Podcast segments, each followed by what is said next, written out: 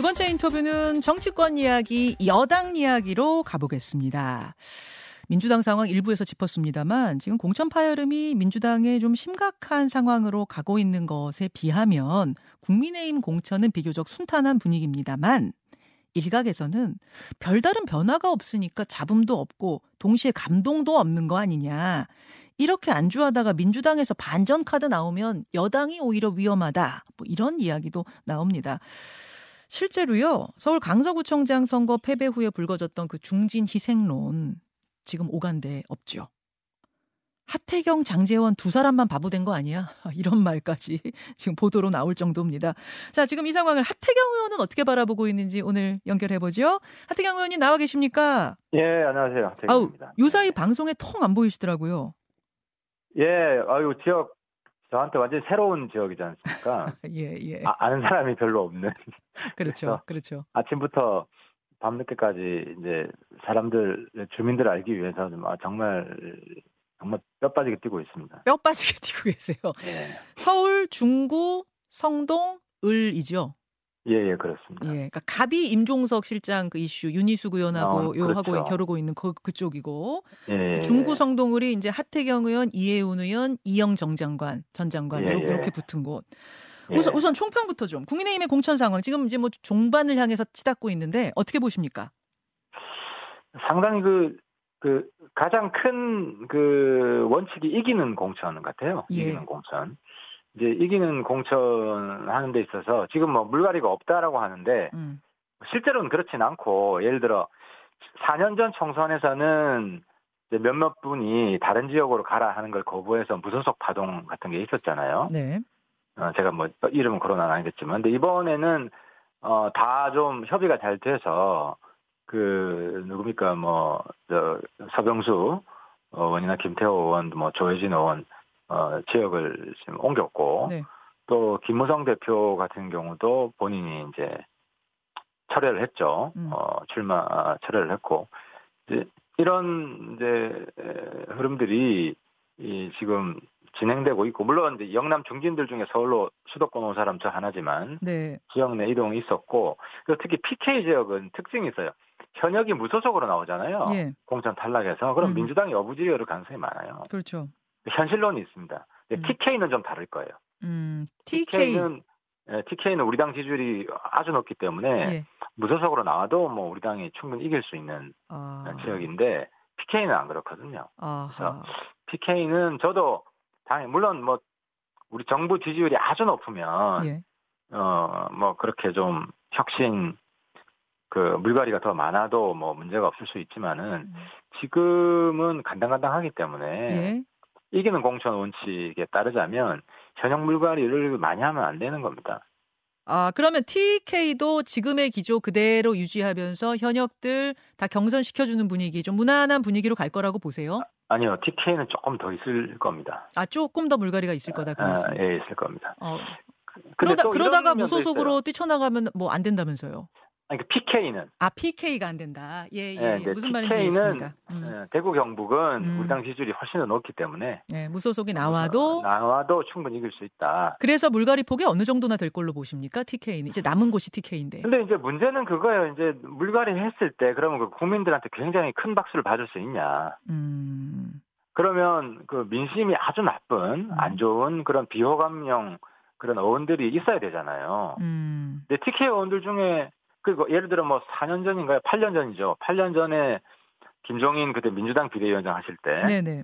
그뭐모 인사 두 사람을 컷오프 시켜가지고 음. 굉장히 박수를 많이 받았거든요. 그렇죠. 그게 민주당이 어떤 반전 그 모멘텀이 됐고 뭐 그렇게들 평가하죠.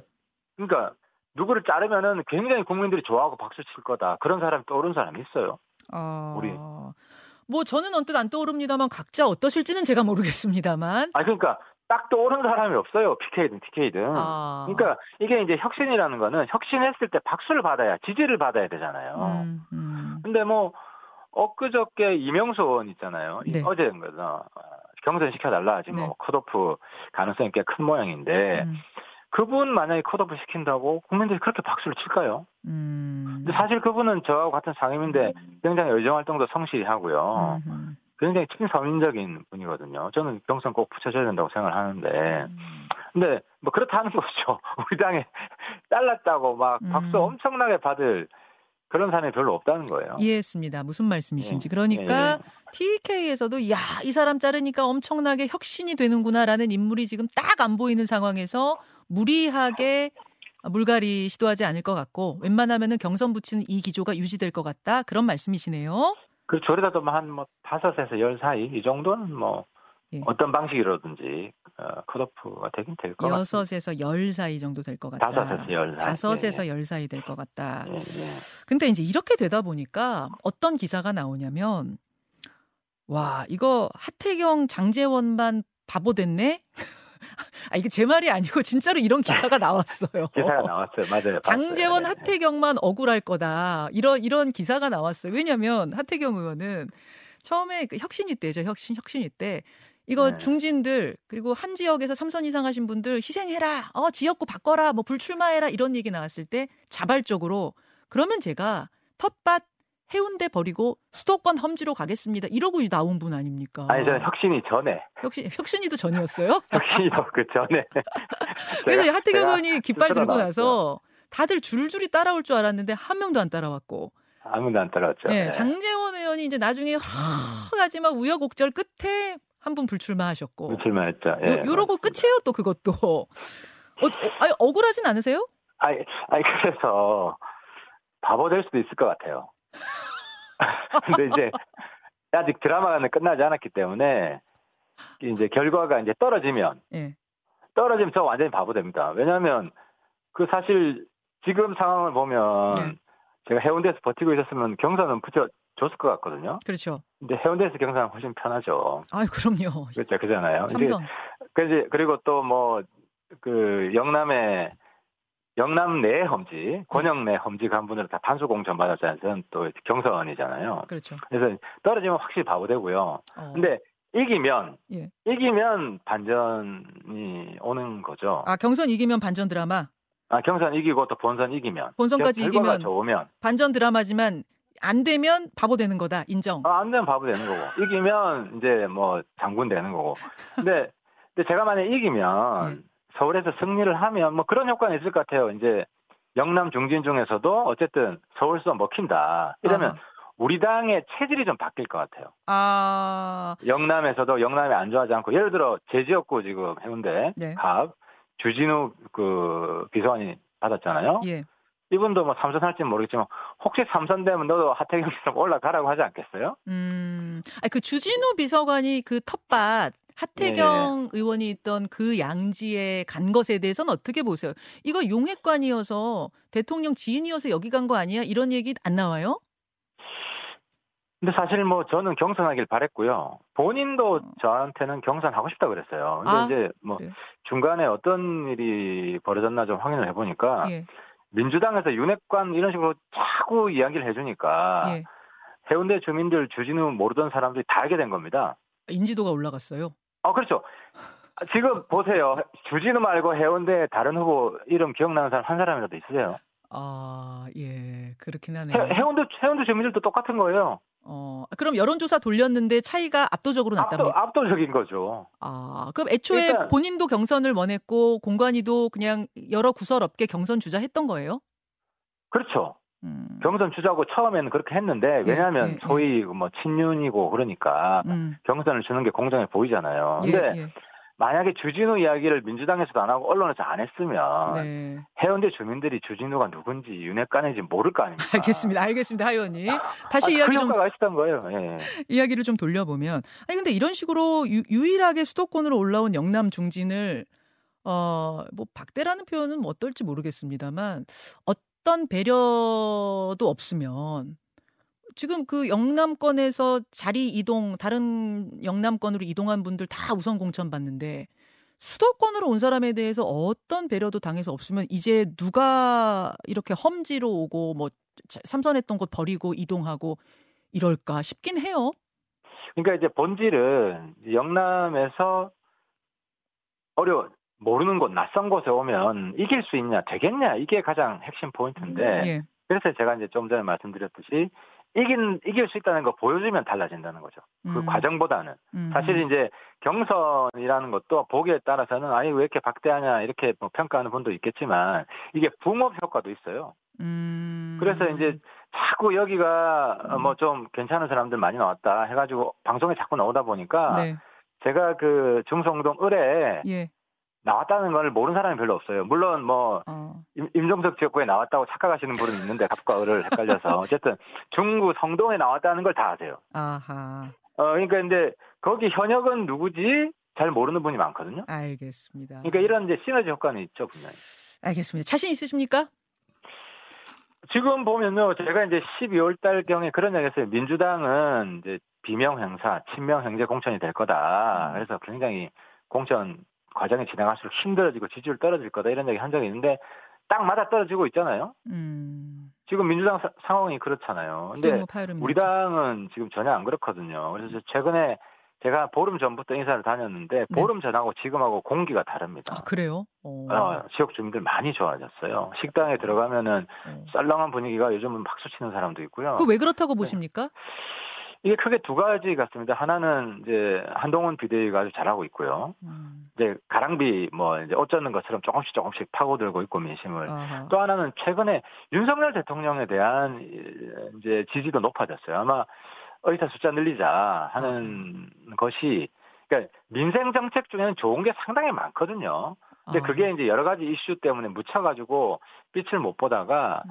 지금 의사 숫자 늘리는 것은 상당히 부각되고 있고 음. 또 우리 국민들 대다수가 지금 박수치는 이슈여가지고 음. 그래서 지금 당 지지율뿐만 아니라 한동훈 효과뿐만 아니라 윤석열 지지율도 올라가는 효과가 이중 효과 때문에 음. 어 분위기가 꽤 좀 빨리 급속히 좀 올라가고 있는. 알겠습니다. 알겠습니다. 하태경 의원 만나고 있습니다.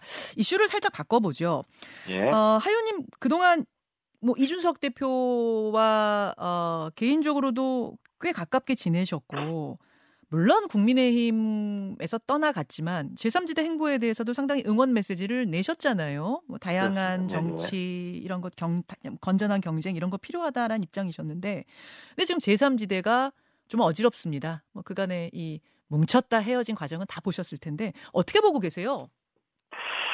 그러니까 저는 제3지대 그 특히 이제 제가 낙준연대 이런 이야기를 했었는데 네. 낙준연대 한 반반 정도로 봤는데요. 음. 그게 좀 현실화된 것 같아요. 그러니까 정책이나 비전은 사실 아주 큰 차이는 없어요. 내부 토론을 통해서 논쟁을 통해서 해결할 수 있는 건데 예.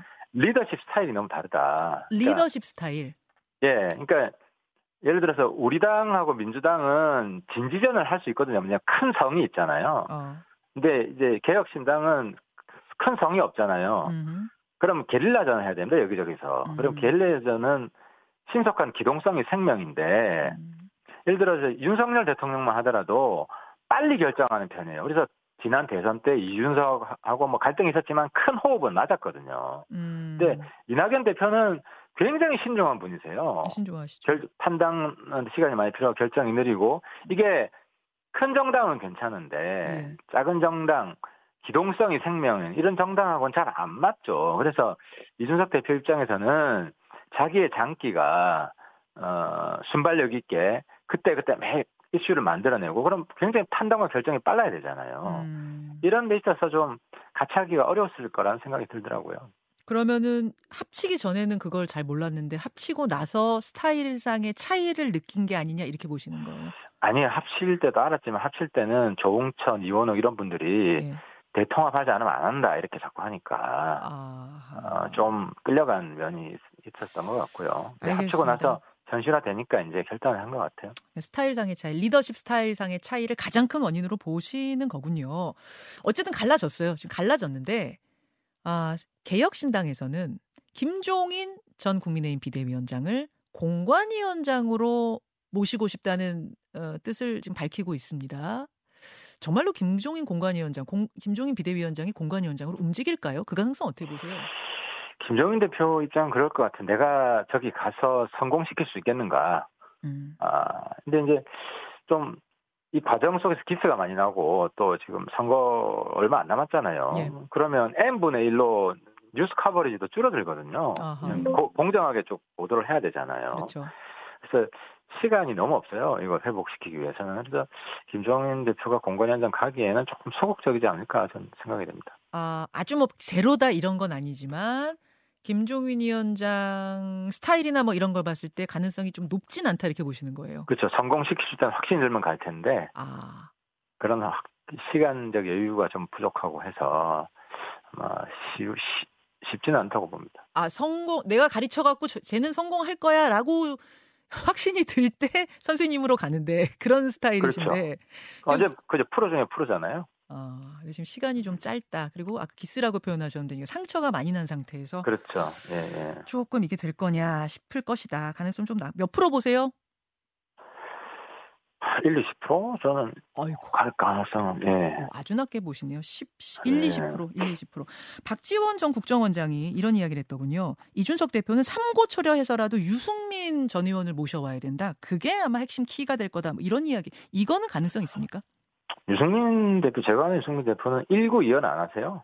아, 1구 1원 하시지 한 입으로 두만 하시지 않고 뭐 네. 탈당 안 하시겠다 이미 아주 오랜 시간 장고 끝에 발표를 하셨기 때문에 예. 안갈 텐데 제가 좀 아쉬운 것은 유승민 대표가 한 몇 달 전에 한 인터뷰에서 당이 가라는 건 모두 가겠다. 음, 정말 우리 당의 사지에도 가겠다 이런 이야기를 한 적이 있는데요. 네. 좀 그렇게 좀 활용할 수 있으면 좋겠어요. 그러면은 우리 당도 훨씬 포용력이 넓어지고 윤석열 대통령 리더십도 훨씬 통권 리더십으로 재평가 받을 수도 있고 지금 일단은 불출마했는데 지금도 활용할 방법이 뭐가 있을 거라고. 그러니까 이제 본인 공천 신청 안 하겠다고 한 거지 불출마 안 하겠다고 한 적은 아. 없어요. 어. 아하. 그래서 그래서 저희가 이제 전략적으로 어떤 지역 지금 이제 주- 험지가 크게 두 종류거든요. 약 격전지성 험지 한강벨트처럼 네. 어느 정도 이길 수- 가능성이 꽤 있- 어느 정도 있는 그리고 정말 이길 가능성이 별로 없는 음. 거의 없는 이런 사지가 있는데 이런 지역이 수도권에 굉장히 많거든요. 음. 그래서 하여튼 한 권력을 정해가지고 거기에 유승민 깃발을 들고 지금 원희룡 장관이 한 깃발 하나 들었지 않습니까? 그리고 또 한강벨트에도 지금 우리가 많은 인재들이 지금 모여 있고 그래서 또 한 군데 정도 충분히 정할 수 있는 지역이 있다고 보이고요. 그래서 음. 그래서 좀 잘 활용하는 게 우리 당을 위해서도 대통령에 대한 국민들의 어떤 인식 전환, 음. 통권 리더십 평가 이런 걸 위해서 는 좋다고 생각하는데요. 좀 지도부에서 좀 잘좀 상의 좀 해주셨으면 좋겠습니다. 여기까지 에, 오늘 공천과 관련된 국민의힘 공천 상황과 관련된 이모저모 짚어봤습니다. 하태경 의원님 고맙습니다. 예, 감사합니다. 예, 국민의힘 하태경 의원이었습니다. 김현정의 뉴스쇼는 시청자 여러분의 참여를 기다립니다. 구독과 좋아요, 댓글 잊지 않으셨죠? 알림 설정을 해두시면 평일 아침 7시 20분 실시간 라이브도 참여하실 수 있습니다.